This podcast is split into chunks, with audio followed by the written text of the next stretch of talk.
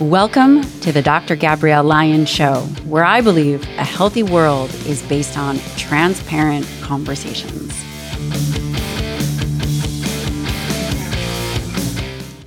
I have the absolute privilege to sit down with my good friend, Suzanne Devkota. Dr. Devkota is the director of the Human Microbiome Research Institute at Cedars Sinai Medical Center in LA an associate professor of medicine at UCLA, as well as an adjunct investigator at the Joslin Diabetes Center at Harvard Medical School. This woman is a very well established scientist. She's been studying the effects of diet on the gut microbiome and inflammatory diseases for the past 12 years, investigating dietary drivers of gut microbiome structure and function in the inflammatory bowel disease and metabolic disease space. She is no slouch to publications. She's published in Nature, Science, and Cell. She's funded by the NIH. She completed her master's at the University of Illinois at Urbana Champaign in nutritional sciences. Actually, this is where I met her. Her PhD in molecular metabolism and nutrition at the University of Chicago, and her postdoctoral training at the Joslin Diabetes Center at Harvard. In today's episode, we talk about why fasting and other diets don't work for gut health.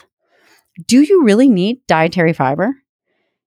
Why you should be or should not be worried about, quote, leaky gut. And are food additives really bad for you? Let's dive in.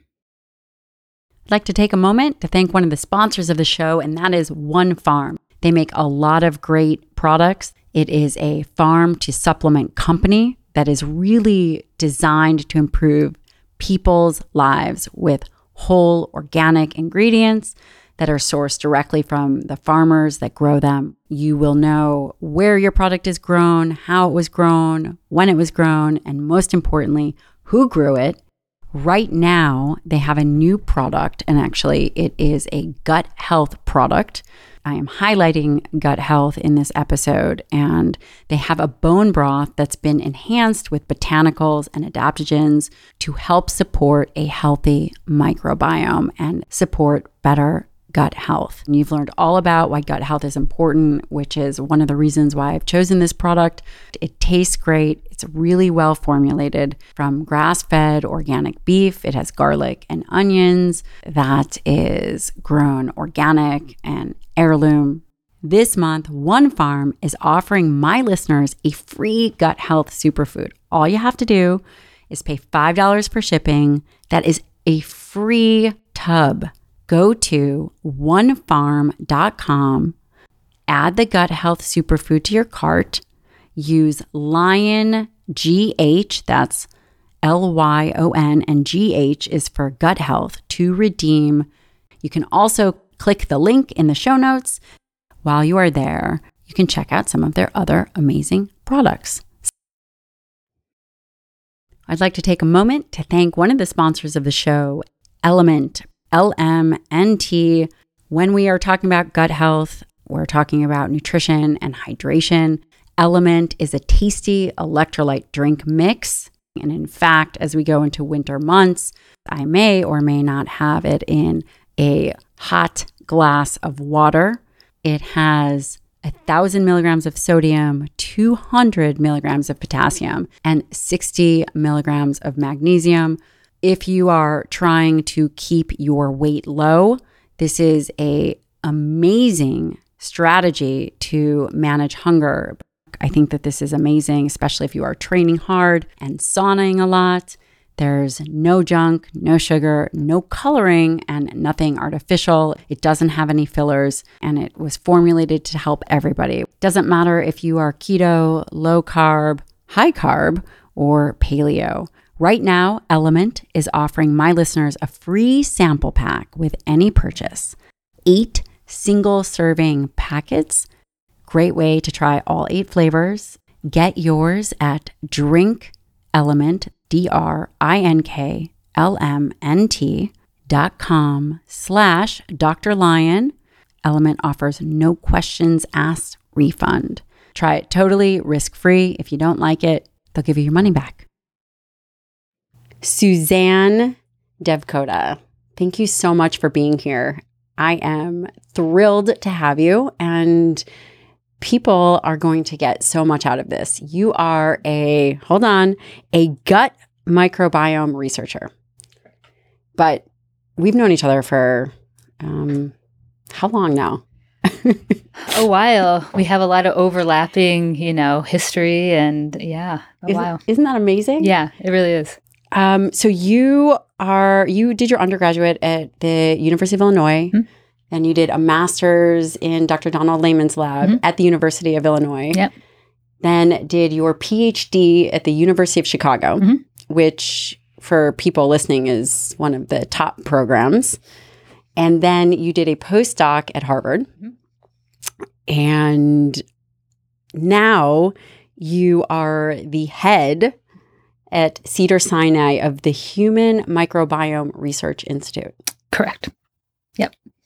Wow. Gut health, microbiome, that is the hot topic. For better or worse, yeah. and how long have you been involved in gut microbiome research? Since about 2007. So, I don't know, 15 years almost now, which is scary to actually put a, put a number on it. Wow. Um, yeah. Yeah. And, you know, uh, one of the reasons why I'm so excited to have you on and talk to you about it and the gut microbiome in general is you have a very unique perspective. And in the medical community, and- and I think in the research community, there's the gut microbiome people, Mhm. and then there's the nutrition people. But very rarely is there an individual that interfaces the two. And I- I'm sure that you've seen that Yeah. that that perspective of actual clinical knowledge and uh, academic knowledge of nutrition and the interface of the gut microbiome makes you a unicorn. Uh, thank you, thank you. Um, I wish there were more nutrition, like nutrition scientists in microbiome research, um, and because diet is so important to shaping the gut microbiome, and in the microbiome field, we appre- like we embrace that, we appreciate, it, and we're trying to do nutrition research, sort of learning on the fly, Hmm. and so nutrition folks. I mean, get into like hardcore microbiome sciences like we need nutrition good nutrition people in that space You hear you you heard it here. yeah If an individual is really interested in nutrition, do you think that the movement into gut microbiome is really the frontier? yeah i do i mean i think i mean there's still so much in nutrition to explore right that is independent of the gut microbiome so that is i think kind of i think diet and exercise research is having a renaissance right now um, and the microbiome is one piece of that that i think could fit nicely into nutrition research but also for nutrition researchers who maybe want to break out and do something different i think going into the microbiome space would be a great like there's so many niches opportunities to fill in there um, where the contribution could be really unique Mm. so both both ways i think it could go The obvious question is what is the gut microbiome? So the gut microbiome, technically speaking, is all of the microorganisms in the, your GI tract. So it's not just bacteria; it's your fungi, um, your protozoa, amoeba, parasites, all the organisms that are not you, you, um, and their gene content. So microbiome refers to like the gene content of all of those organisms. If we want to just refer to like the the names of the organisms, like this guy's here, this guy's here, that we usually say microbiota. Um, and so just this is nomenclature nuance um, within the field, but microbiome is really encompassing everything in your GI tract, not just the bacteria. Wow. And that gene content plays a role in human health. Yeah, I mean, we have in in humans we have 22,000 unique genes in the human genome, which is not that much. The microbiome has like 3 times that. 3 to I think even more than that. I don't have my slides in front of me. But the genes are fu- and microbes are all functional genes and they're doing stuff and producing stuff within our gut. So you know what that is? we only know a small fraction.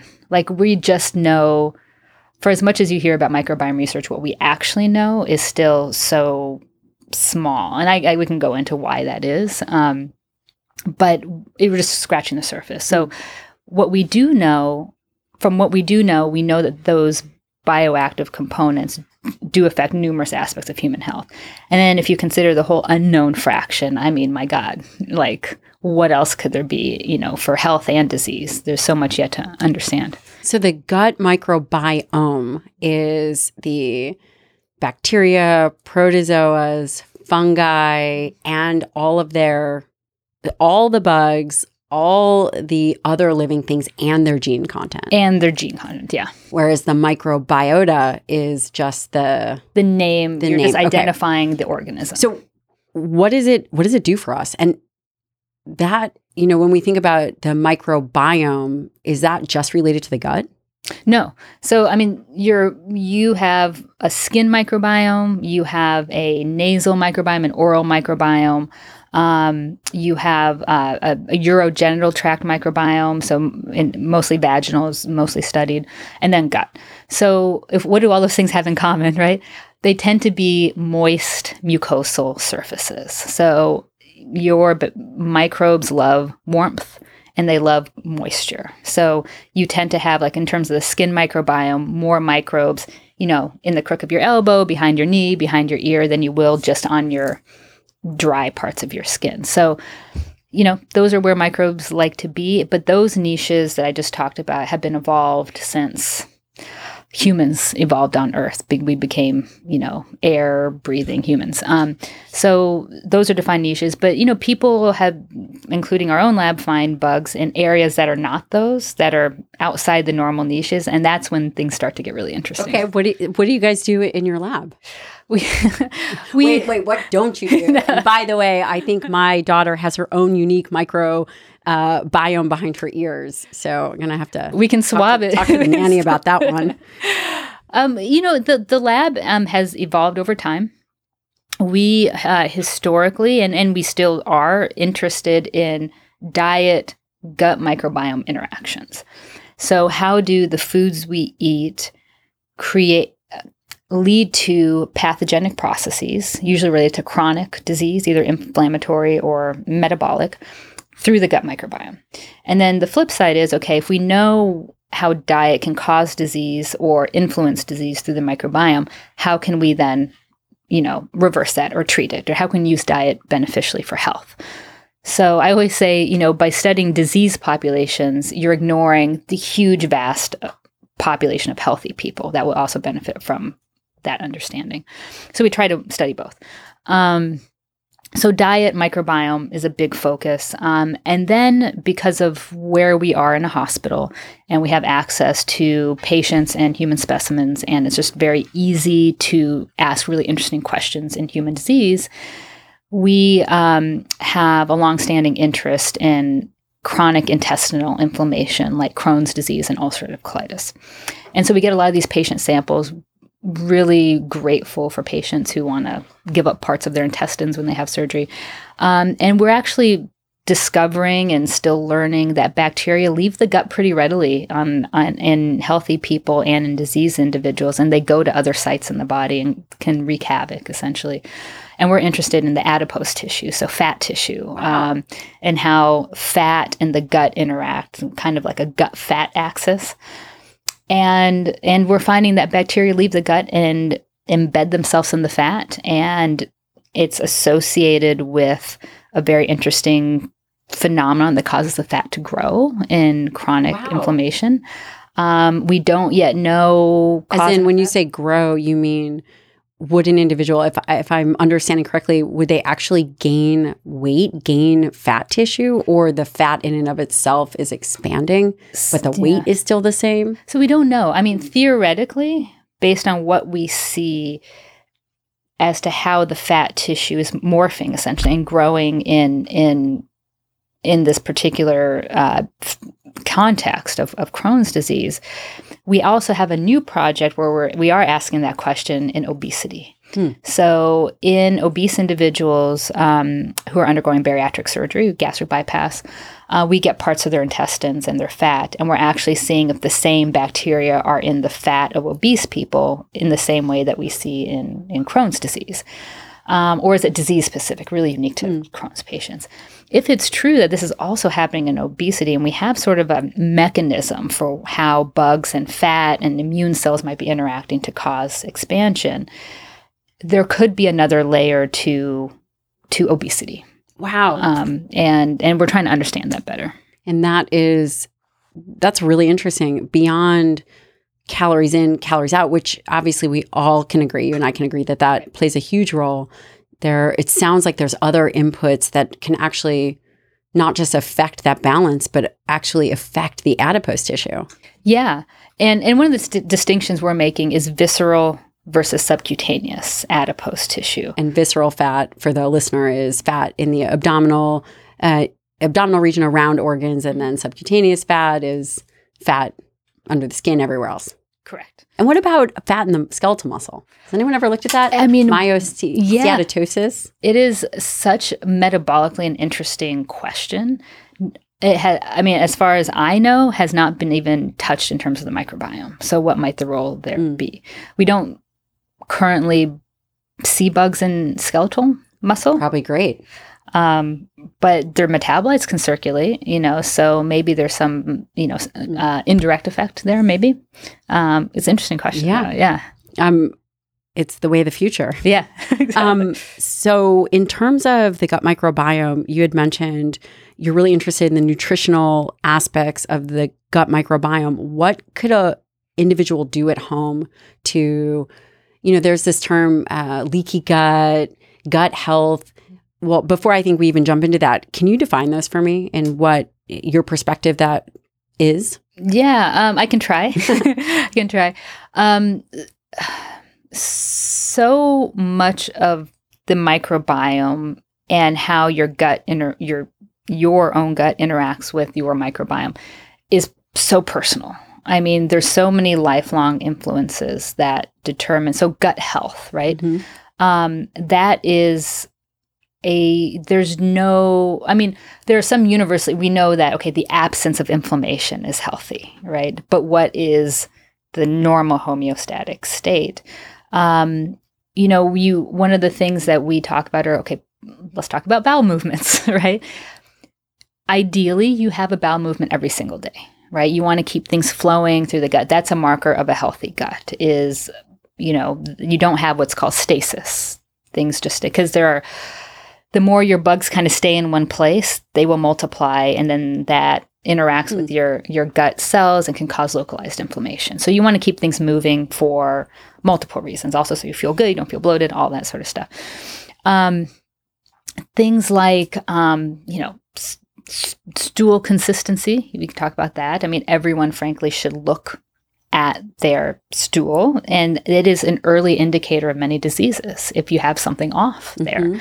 Um, and you should talk to your doctor if you have really open conversations about bowel habits and all all the observations you make because there's there's a growing body of evidence um, suggesting that so many um, early indications of even neurological diseases can manifest in the gut and so And would that be like constipation? it can be some kind, yeah, or either or. Constipation can often be a sign of nerve, some nerve damage, right? Because you're not, um, the motility aspect is not working properly, um, and so there's there's a strong link between the gut and multiple, you know, organs, systems in the body, and therefore the diseases that affect those systems. So the gut really is so important to really pay attention to, and you, you only you know your body, you know, um, and so you know when something's a little off. So gut health is really personal and it's unique to you. Um, but those are some things that sort of are universal things you ideally want to strive for. Uh, leaky gut is uh, kind of a problematic term, but it's a real thing. So, but how it's being used is probably a little more loose than what it actually like how you define it, right? So in the lab, how we define leaky gut, or we call it intestinal permeability, is the more you know what I feel comfortable t- describing it as.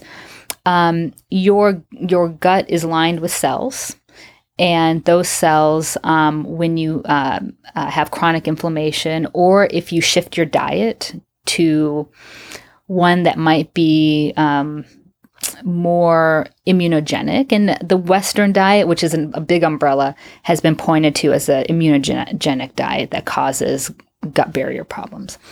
Um, with that, the the junctions between the cells that hold them together become loose, leaky. Okay, and bacteria themselves, bacterial products, food antigen products can pass through the those cells into your bloodstream.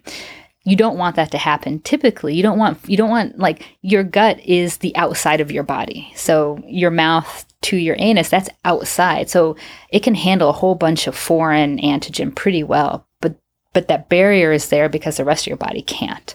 And so you don't want that seeping out.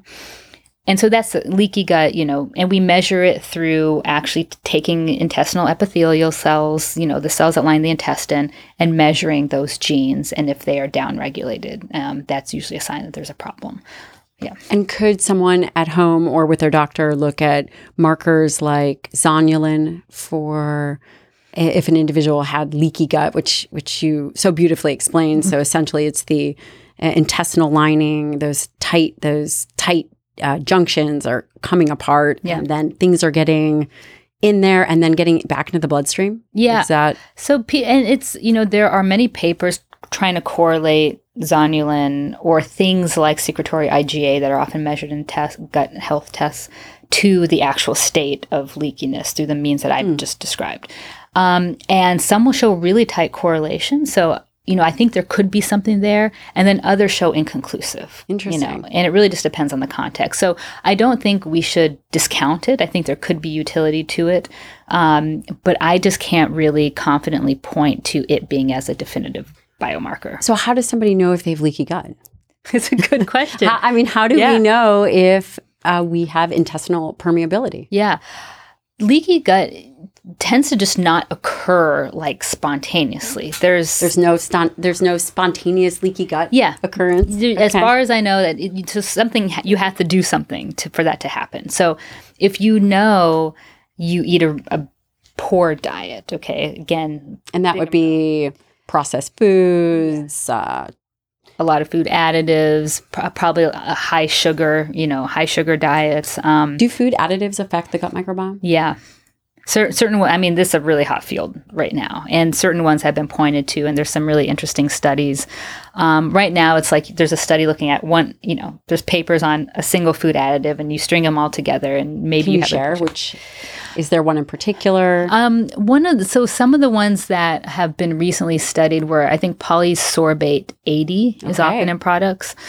Um, I think that I mean le- leaky gut permeability is, is one readout often for mm. these things, and they tend to lead to things that affect gut permeability.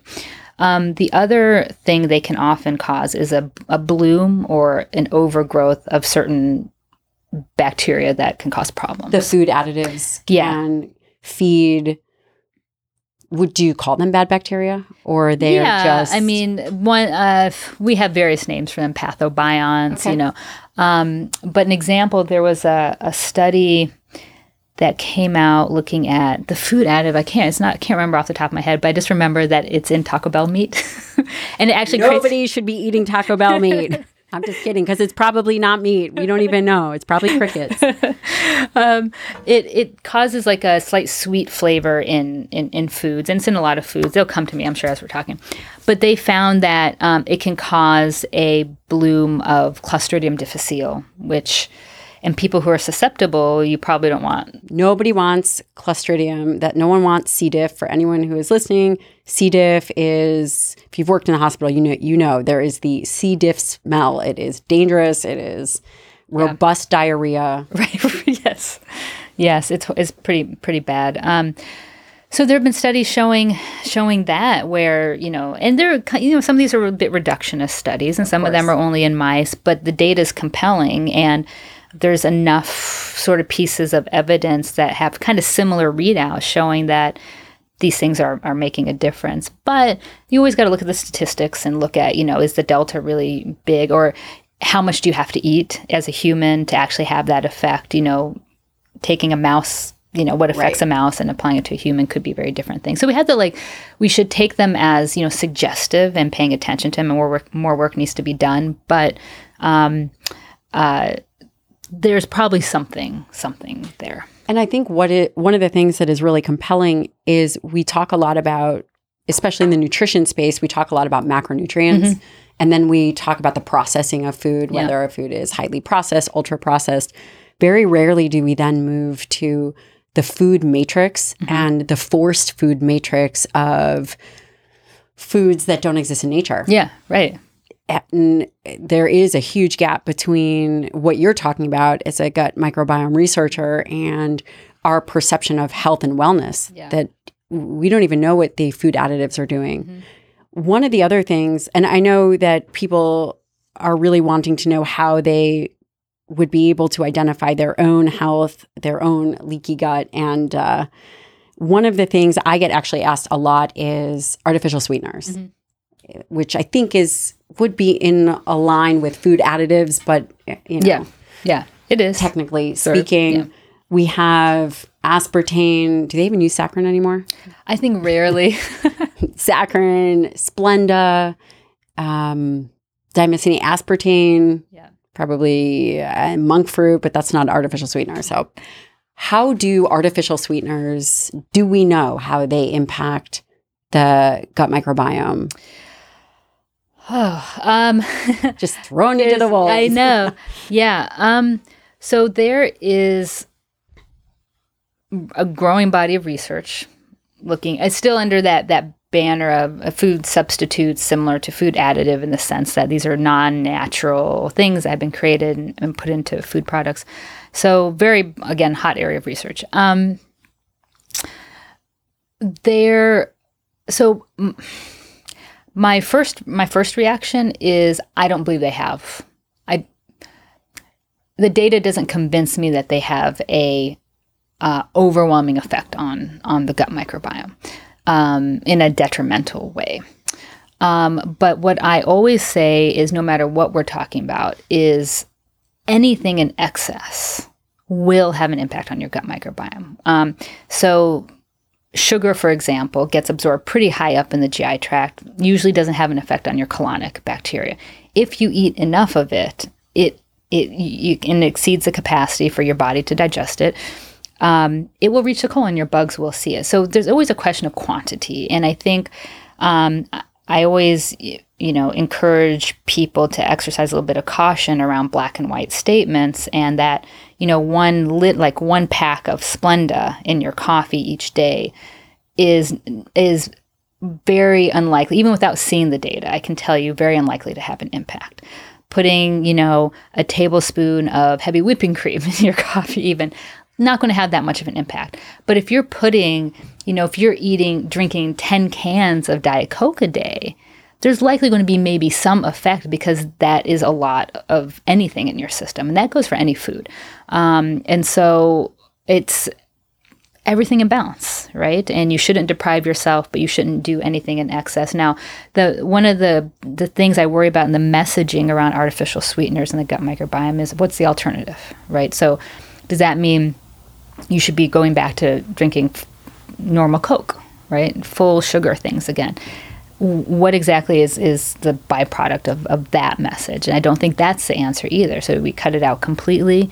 Maybe that's not easy for everybody. So we have to, you know, think about um, as we sometimes demonize certain things, what the alternatives are, and is that alternative better than the other? Is there a food or food product you would never touch? Um, She's not going to say bagel, folks. Yeah. wow. Um, you know, I I will eat, you know, I've and I have eaten just about everything in various parts of the world. So, uh, in terms of that. But what, you know, what do I choose to avoid? I'm generally low carb eater, you know, but that's not because of the microbiome. That's just because of, you know, other metabolic things. Um, but I do, you know, I after a lot of this the research has come out, um, I I really do try to avoid as much processed food. It's impossible in this world, you know. What everything is processed to a degree, unless you're having a hunk of meat and a vegetable that you grew yourself. Um, so, but I try to limit the processed foods because I do think that chemicals um, can get to your gut microbiome. You know, your body can't absorb them in, in the same way, and so there are those effects I think that are that are that are possible. Um, you know, and I and I do and I try to I try to avoid uh, sugar as much as I can as well. But I don't and I and I I personally consume artificial sweeteners and I have no qualms about it. But I do it in really in moderation, not not that much. What about colors as a food additive? Um, it's interesting. I think there's been one paper on the red, the red color. Um, and found some interesting, you know, but red, like the color should, you'd think that they're inert, but one paper showing that there was an effect on the gut microbiome and of course showing detrimental effects and i can't remember if they were looking at a metabolic or inflammatory disease but whatever it was it wasn't good um, and so you could extrapolate that to all the colors you know and say we just don't know we you know the micro when all these food additives and preservatives were introduced it was long before we were really studying the microbiome. Right. they've been in our food supply for so long. Um, would you think that was from where?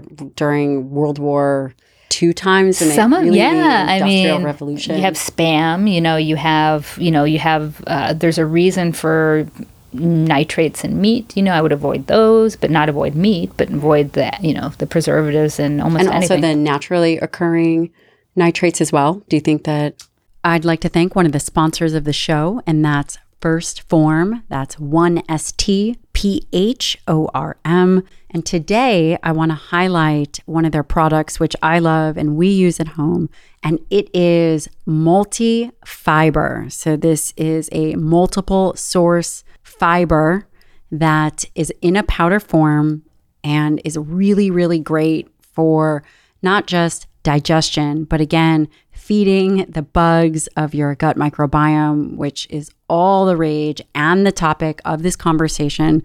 It's so valuable and really important. Most of us are not getting the appropriate amount of fiber on a daily basis. And that is why adding fiber to your diet in powder form is easy and just very, very helpful. Soluble fiber as part of a diet can reduce the risk of heart disease. It can also help with appetite and maintain blood sugar and manage hunger. Again, this is a great product. The multi fiber is amazing. You can go to firstphorm.com slash Dr. Lyon, D R L Y O N. If you guys use the Opti Reds and greens, you can mix it all together you can even add it to your protein if you want. Go to firstphorm.com slash Dr. Lyon, free shipping. They also have a money back guarantee. I'd like to take a moment to thank one of the sponsors of the show, and that is Inside Tracker. Inside Tracker is an amazing service. You know, we're talking all about gut health. And when you think about gut health, you do think about nutrient absorption. There are certain markers that have the potential to highlight how good your absorption is. For example, iron. Are you consuming enough iron? Are you actually absorbing it? One way to do this is to test and not guess. You can go to inside, like inside your body, tracker.com slash Dr. Lyon. You'll get 20% off. Very, very valuable to do this. Go to insidetracker.com slash Dr. Lyon for 20% off their entire store. If you care about health and well being, then uh, I'm assuming that you do because you're listening to this podcast, and that is the mission here is to provide you with transparent conversations you have to know what you're working with. And that is why Inside Tracker is so valuable. For a limited time only, you'll get 20% off the entire Inside Tracker store. Just go to insidetracker.com forward slash Dr. Lyon, you know, and take care of yourself. You have to, at some point, be your own best friend and make sure that you are doing the things for yourself that you are doing for everybody else, because without you, none of it matters. So, take good care of yourself? You know, I don't. Is there a difference? I guess is a better question. Is there a difference for some of the things that are naturally occurring as a byproduct from um, curing and things of that nature versus It, I, I don't know. I honestly don't know the answer to that. It might be a quantity Hmm. thing. Um, but I don't I don't know. Chemical structures are chemical structures, right. So theoretically they should be the same.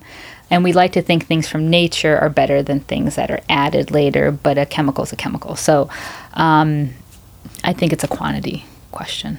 When you think about things that would totally wreck the gut microbiome, and again, we are talking about the bacteria, all the things, and the the genes, which is I don't even I'm curious as to how that even incorporates into our health and wellness. If you were to think about one, you know, the top three things that just would wreck your gut microbiome, Yeah. that sounds like it's processed foods.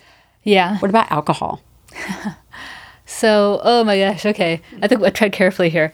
Um, so, alcohol is probably one of the most overlooked um, pieces of data in microbiome research. So, when you do a study in humans, you take a survey, like of people's life, you know, and what do you do? You smoke? Do you drink? Do you have family history? All that sort of stuff tends to go in like the basic information um, of a when you're recruiting people. Um, but that information often doesn't get rolled into how we interpret the data. And so there was a paper that came out um, a year, two years ago, from actually a colleague of mine who who is now at Cedars, and he published it in Nature, and it was a, a computational study where he took a bunch of data sets and looked at the most determining lifestyle factors or like you know human factors that affect your gut microbiome composition and then what was actually reported in the papers and when he did all this ana- analysis he found the mo- the biggest drivers of gut microbiome changes in composition were alcohol consumption and bowel frequency and consistency which i talked about earlier um, and those are things that are often not reported in even if you're not studying alcohol it's not reported in the in the data um, as a potential influencer or confounder. So um, it's sort of people have been talking about that and saying, okay, well, a we probably need more alcohol studies to really understand that, and two, we need to start reporting and recording this data because it could affect what we're seeing. Um, so the short of it is we don't really know, but it seems to have some, uh, an, an influence. And I can't tell you if it's one type of alcohol versus another, which is Mm. usually the next exciting That question is, yep. um, and you know fermented versus you know degrees of fermentation um, and you know wine and beers kind of we don't typically consider those fermented foods in the same way we do kimchi or sauerkraut or kombucha. But there are metabolites in those as well that could potentially be beneficial polyphenols and things like that. So um, we shouldn't ignore those. So maybe i would say that over mixed drinks but that's for metabolic you know sort of Right. reasons. Um, but there's just a lot we don't know yet.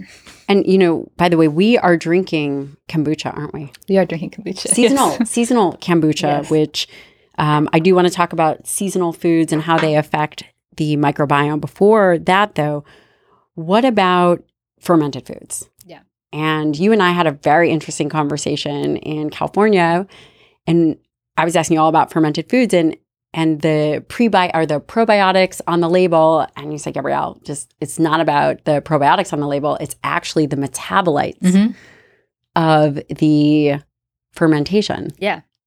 Yeah. I, and th- this is still, these are kind of emerging concepts. Um, so, a bottle of kombucha is a great example, and or many of these fermented foods will list the bugs right on the label that are in that that particular product, um, and they're marketed often as probiotic drinks. And I think the vast majority of people kind of associate probiotics with good, like beneficial or at worst, I mean, we don't know, but at worst, they do nothing, um, but potentially beneficial.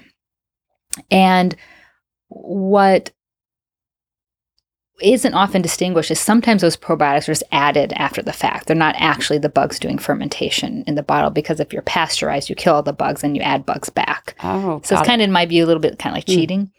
That being said, doesn't matter because that fermented product is a product of a, a living process. So fermentation creates some known primary chemicals that are really good for the body, but there's a whole slew of thousands of other chemicals that they produce at different quantities that we know and have studied, we as scientists know and have studied as affecting multiple processes like um, free scavenging free radicals, you know, antioxidants. Um, there's things like serotonin, serotonin like chemicals in them. Um, when you drink it, could I, I can't tell you how much of that gets out into the bloodstream. That was my next question. Yeah, I could. I don't know. I don't know, but many of those can act at the level of gut for health and for improving things like we are talking about leaky gut. You know, those can help keep the barrier. You know, uh, the junction closer. You know, closer together. Because of the chemicals, or because of something that it's doing within the, uh, I don't know, the environment of the other microbes. it's direct effects with the i mean it could be also influencing the microbial communities but actual direct effects with your intestinal lining So the fermented foods don't actually, or do they actually affect the uh, gut microbiota? It sounds like that's not the primary driver. It sounds like the chemicals or the compounds that are made in the fermentation process are doing things like acting as an antioxidant, also having some kind of, or component, this might be a huge jump, of uh, some kind of healing capacity towards that intestinal lining. yeah Am I am I hearing Yeah. that right? it's it's more of that direct effect Hmm. of the chemical and you, your body right not so much through influencing the microbiome composition That I, I think that that's fascinating and probably uh, the opposite of what people are talking about. Yeah, it, it's it's very different. But if you so that's what is in the bottle, right? Now imagine if you could uh, encourage all of that to be happening naturally all the time throughout the day in your gut because your bugs have that capacity to be like a bottle of kombucha, right? To be actively producing all those metabolites so you have a renewable source of it all the time and encouraging that that those chemicals to be produced and to uh, improve your gut health or maintain your gut health. Um, and that's pretty like we talk about things like short chain fatty acids produced by gut bacteria. We know those improve that barrier, your intestinal barrier, but you have to feed your bugs in order to have that produced. Um, And what kind of foods would you primarily, increase yeah, to feed that? uh, fiber sources um, are the primary driver of like short chain fatty acid production, but other chemicals. Any kind of fiber? Um, there's fibers are, are are different and and can be actually more complex than we than we know. Um, we they're and they're defined in many different ways, but in in the microbiome field, we often talk about them in terms of fermentable versus non-fermentable. And that refers to if you eat it, your your body can't do anything with it, but your bacteria can c- defer- do the fermentation that you might get in your kimchi or sauerkraut, and then break it down and then create energy, create metabolites that are beneficial for you. Non non fermentable fibers you tend to eat and they go through you, and those are the ones that create bulk and promote that motility, which is also equally important. As I talked about earlier, you want to have, you know, you want to have uh, flow daily through your intestines, and so you need the the bulking agents and you need the microbial accessible fibers together. And likely blends are are the most important. One single fiber probably isn't going to do the trick for for optimal metabolite production and just overall gut health. And translating that to the human diet, that would be varying your food content, yeah, right? It wouldn't be just eating apples to get pectin over and over again. correct. You want to have whatever you eat, apples or grapefruit. It's really varying that content. Yeah. The fermentable items, is that when you say that, what would an example of that be? Is it just kimchi and those kinds of actually fermented type products, or is there other foods? So, uh, in terms of the fermented foods, um, uh, you we always point to you know kimchi, uh, sauerkraut, kombucha, um, uh, uh, fermented dairies like kefir. which we eat all the time. Yeah. Yep. Um, all those are, are great as well. Um, pickles, some are fermented, some are not. Mm. So uh, there's a little bit of, I think, misunderstanding that uh, all pickles are fermented. That's not the case. You want to look for ones. Pickling is can just sometimes just be salt and vinegar, and and other times they actually have bacteria that help ferment and it creates they're actually really good taste it creates a good flavor but you want to look for that on label so pickling doesn't always mean fermented mm. just want to make that disclaimer um, so that's the fermented foods and there's others out there and people are getting really creative with fermentation um, but um, fermentable fibers um, are one are fibers that you can eat. So like things like your Metamucil will be a bulking agent, right? And you take to help move things along. Um, microbial accessible um, fibers will be uh, the one we see often on labels is inulin. Inulin, yep. Um, it's a great, great fermentable fiber. It also causes a lot of bloating in a subset of people, so not everyone can handle it. Um, but there are other types of fermented fibers. You know, the um, we were talking about we are talking about pectin. We are talking about the green green banana, the um, the resistant, resistant starches. Starch. All of that can be really beneficial as well. And should people if they were to think about proportions, should they include a resistant starch every day? I, I, guess the the bigger question is how quickly can we influence the gut microbiome mm-hmm. in any kind of lasting way? Right. With the fermentable foods, with the inulin, with the cellulose, and you've done some very interesting work with some of these fibers, which uh, which we will definitely talk about in terms of being able to affect um, nutrient deficiencies mm-hmm. and leveraging the gut microbiome yeah. to address nutrient deficiencies. Right. Yeah. Um, yeah. So, how long does it take to influence the gut microbiome in a meaningful way? Through diet, through diet first. Right. Yeah. So, um, we have done some studies that we've looked at intermittent fasting and done, you know, putting food in, taking food out, and how you can affect gut microbiome composition over time. We've done this in ma- mice and humans. Um, you can, like, uh, uh, if you withdraw food, let's just take the extreme case first a fast, right? Within 18 to 24 hours, you can radically shift your microbiome. But as soon as you introduce your same diet back, it, it rebounds. So on 24 hour scales, you you won't change. I mean, you can change, but it'll revert. So when you talk about long lasting change, you need consistent food patterns. I mean, how long exactly? I think no one really knows the answer to that. When we do diet studies, for us, the magic number is about three weeks, whether it's a mouse. So a hmm. mouse, it's about three weeks. A human, we always say six weeks for, yeah, I was just thinking know, double that. Yep. Yeah. Um, which kind of makes makes sense. Um, but I, you know, I have colleagues who I've sort of, they've been case studies for me where they internationally travel a lot, you know, pre COVID especially. And they're really fascinated by their microbiome. So they would give me a stool sample before they went but let's just clarify they wouldn't directly give you the no. stool sample they would leave it in like a baggie Suzanne uh, loses all of her friends uh, every time they go on an international flight. But yeah, yeah. Hey, it fast it is fascinating. Um, no, so we get these magical samples that just appear. I don't look at them. She doesn't know I, the name. I don't know who. Yeah, yeah.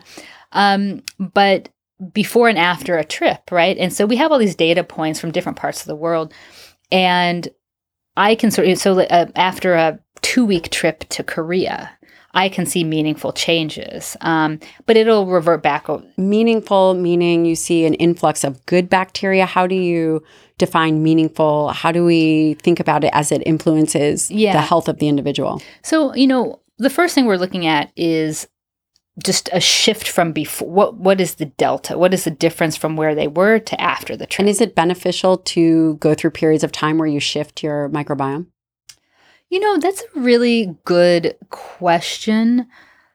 I don't know. My my instincts would be no, unless unless you are you have issues, right, that you're trying to correct or fix or um, but if you have an otherwise healthy microbiome, your bowel function is normal, then there's I would say no. You don't want to create perturbations in your in your gut microbiome. It's not like doing a, a cleanse, right? Um, you know, colonics and all that. Um, you know, I, I don't think they're necessary. Um, but Could they, they, be helpful for those? Do you want to explain what a colonic is? you should explain what a colonic is. Darn it. Uh, look it up. Yeah. Um, I think there are times when, I mean, yes, you might need one, but um, I think um, uh, um, proactive shift in your microbiome is unnecessary if it is otherwise healthy. But what I, you know, there are times when I do think things go awry. So definitely during a lot of international travel, I think most people can attest to the fact that not only is there sleep off, Mm. which can affect the gut, by the way, um, your all your bowel movements are wonky. You know, when you travel and when you come back, it takes a while to get back into a rhythm. That is affecting your gut microbiome and vice versa. Can I stop you? Yeah. Um, is that okay? So I guess the obvious question would be um, is it related to the change in food or do they have their own circadian rhythm? Um, that might be a really not obvious question, but do they have their own circadian? And when I say do they, we're we're talking about the non-us Yeah, living organisms that are going along for the ride sure. do they have their own circadian rhythm that changes and does it matter um I, I guess the the question i'm really trying to ask is how is that environment Mhm. affecting the gut microbiome not even related to the food that we're eating Yeah. because i mean what if let's say so i used to pack all my food with me Mhm. right and i would travel and even if i packed all my own food and didn't ingest anything outside of what i brought and what i normally ate Mhm.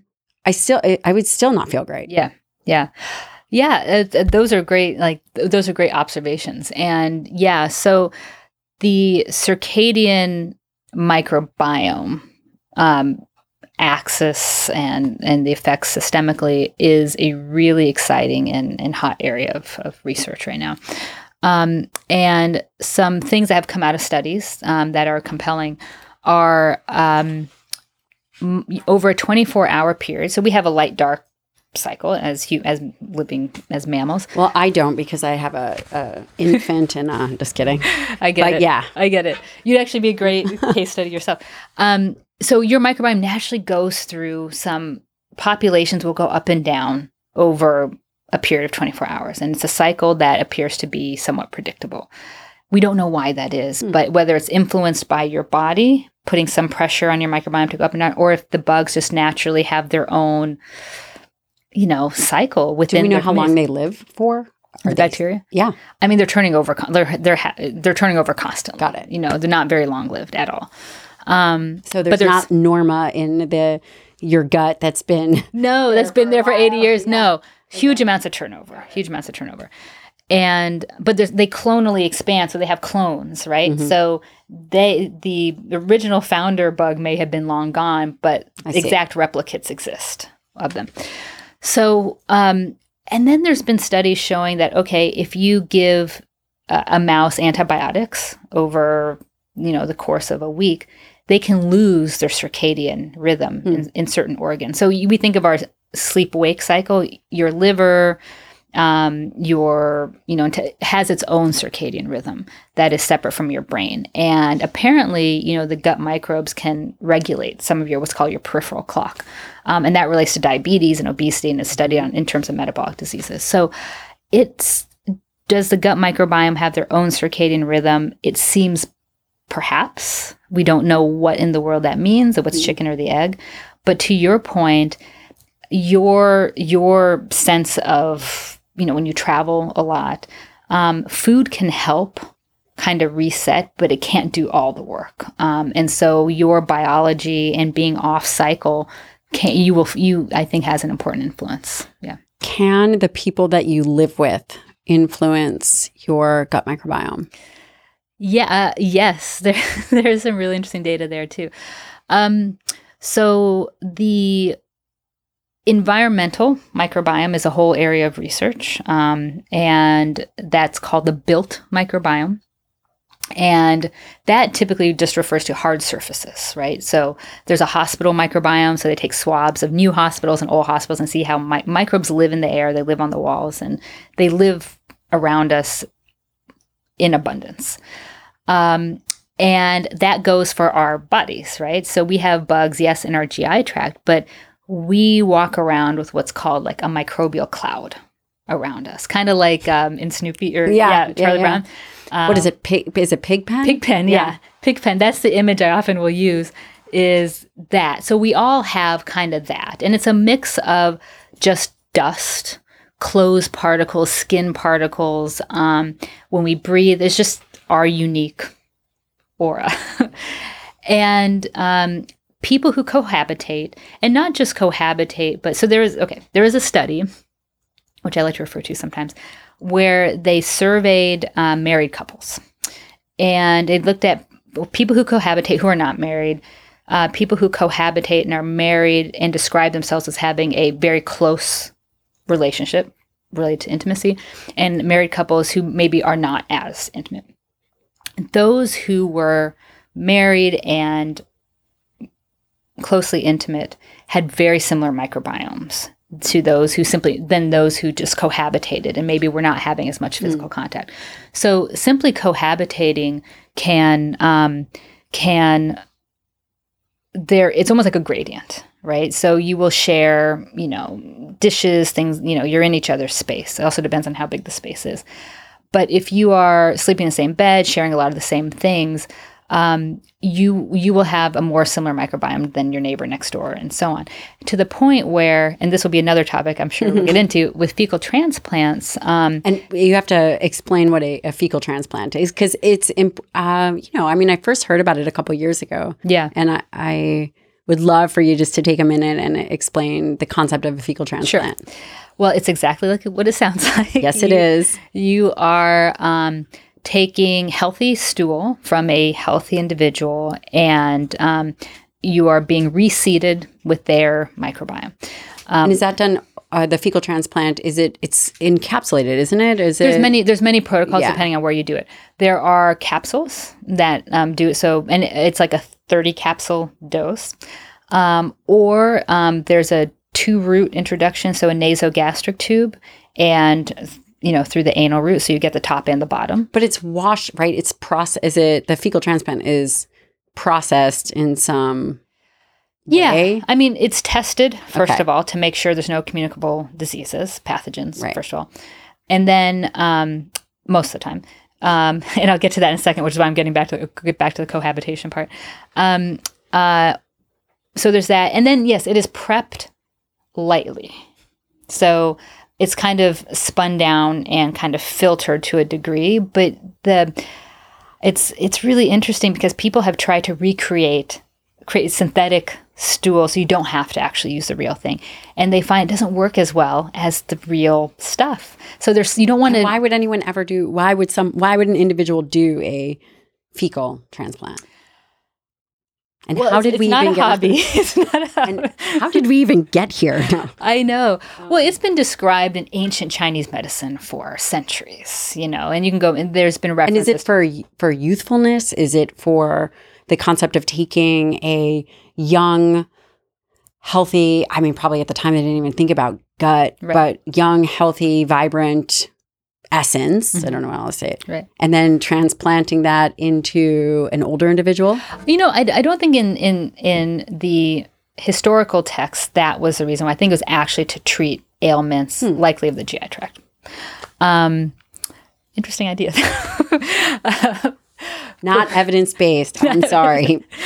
um, but today in, in America, the reason it is used and quite actively in medical practice is for recurrent C. difficile infections. In fact, isn't that the only FDA approval for yeah. it? Yeah. It's, and, and unfortunately, because I actually think there's a lot of benefit. So if you go there in, in Australia, um, they have far less regulation and you know, I hope that continues because a lot of people I know mm. have gone down there and been beneficially treated um, for non C. diff related. For an example, what would the so like person go down there? Um, like um, IBS like symptoms, irritable bowel syndrome, which right? would be a mix between bloating, constipation, right. diarrhea. Yeah. Anything irritable. Yeah. Right. Uh, functional issues. So it can be people who, um, in this particular case that I'm, I'm referring to, someone who actually was diagnosed with Crohn's disease as a child, but managed through medications, but then developed later in hmm. life SIBO, small intestinal bowel overgrowth, and all the IBS symptoms that could not be managed with medication. So yeah. they tried Xifaxan, and okay, yeah, and, and it was just a huge for someone who travels a lot, and you know, huge it problem. huge problem. And we sequenced his microbiome and found that um, he had, because he'd been on sort of a series of antibiotics, mm. steroids, antibiotics, decimated his microbiome. And I kind of made a sort of casual comment to him, "Hey, you'd be a perfect if only we could do it in the U.S., but you'd be a perfect candidate for a fecal transplant. But you don't have C. diff. He didn't have C. diff in his microbiome." And he just kind of latched on to that, and he searched high and low, searched for clinical trials in Europe, searched around, and nothing he was eligible for in the U.S. nor Europe, and then found clinic a clinic in Australia, who I know well, um, who you go. It's a three week process, and you go, and it's a pretty intensive process. And he went and he did it, and was like a new person. Wow. And we sequenced the microbiome thereafter. They had four donors, and he his microbiome exceeded the diversity of the donors. And It's incredible. yeah, How long does that last? so it lasted for well, it lasted until he um, uh, traveled and picked up an E. coli and had to go on antibiotics. Oh, he probably was thinking, God, this is the worst yeah, case scenario now. Okay, so Right. then did he do it again? he did it again. Okay. And he's actually done it three times because in between he's had some infection that has come up that has altered From his uh, Crohn's or just from uh, environmental picking up a, Okay. an- a pathogen. do some people have a lower uh, robust gut microbiome just at birth?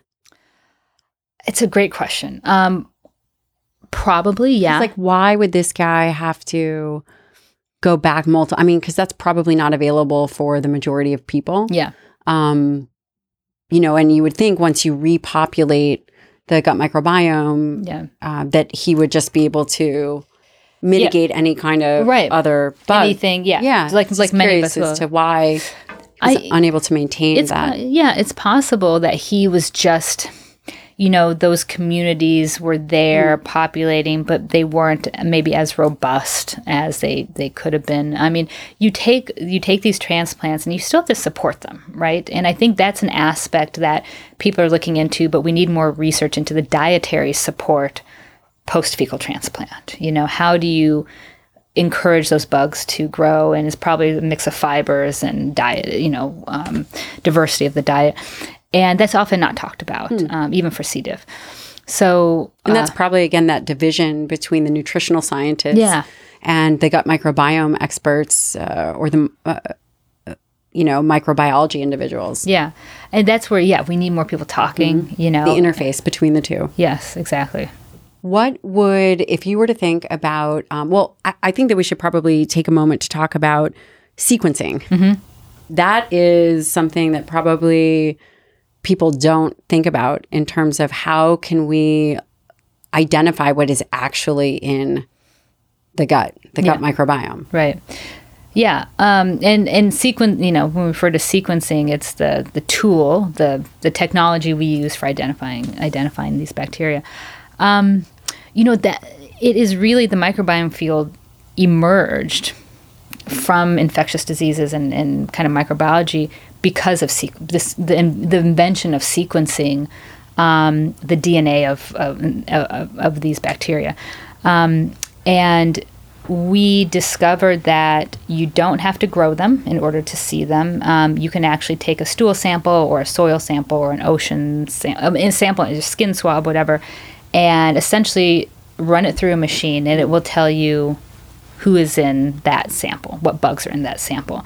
And you couldn't do that before 2007, like when I got into the field. That's very new science. Yeah, it's it's but it's been around for the human genome for a long time. But for the gut, For the gut microbiome, microbiome, that guy definitely won the Nobel Prize. is that was I, I mean he was he's yeah he um, unfortunately has pa- passed away several years ago but um, that was probably the, the biggest you know um, thing for for the field and um, so sequencing now is the bread and butter for microbiome research and usually it's what we use when we want to pilot an idea and we want to say, okay, we want to give this diet versus that diet or whatever the treatment group is, and we want to see who's changed. We'll sequence and then we look for changes and then we decide where to go from there. Um, and then, you know, at home testing kits that are everywhere. Let's talk about it. All of the at home and I, the the major goal, right, is that people are trying to understand their gut microbiome. yeah. Which how many bugs is that? Mm. I mean, Like, a hundred trillion Okay. bugs in your And in a gut microbiome test, the best that we are possibly looking at is what? Maybe a hundred? Yeah, I mean, it depends on the technology they use and why it's so challenging for uh, people, you know, like your listeners and people out there who are interested in this, there's probably 50 different companies selling microbiome testing kits for at home, let's say at home use. Um, and they all use different technologies that all generate different types of data. Um, some are better than others, but they all, none of them anymore just say, we're just going to sequence your microbiome and tell you what's there. The vast majority sequence your microbiome and then tell you what to do. Mm. And they charge you a lot of money for that. Mm.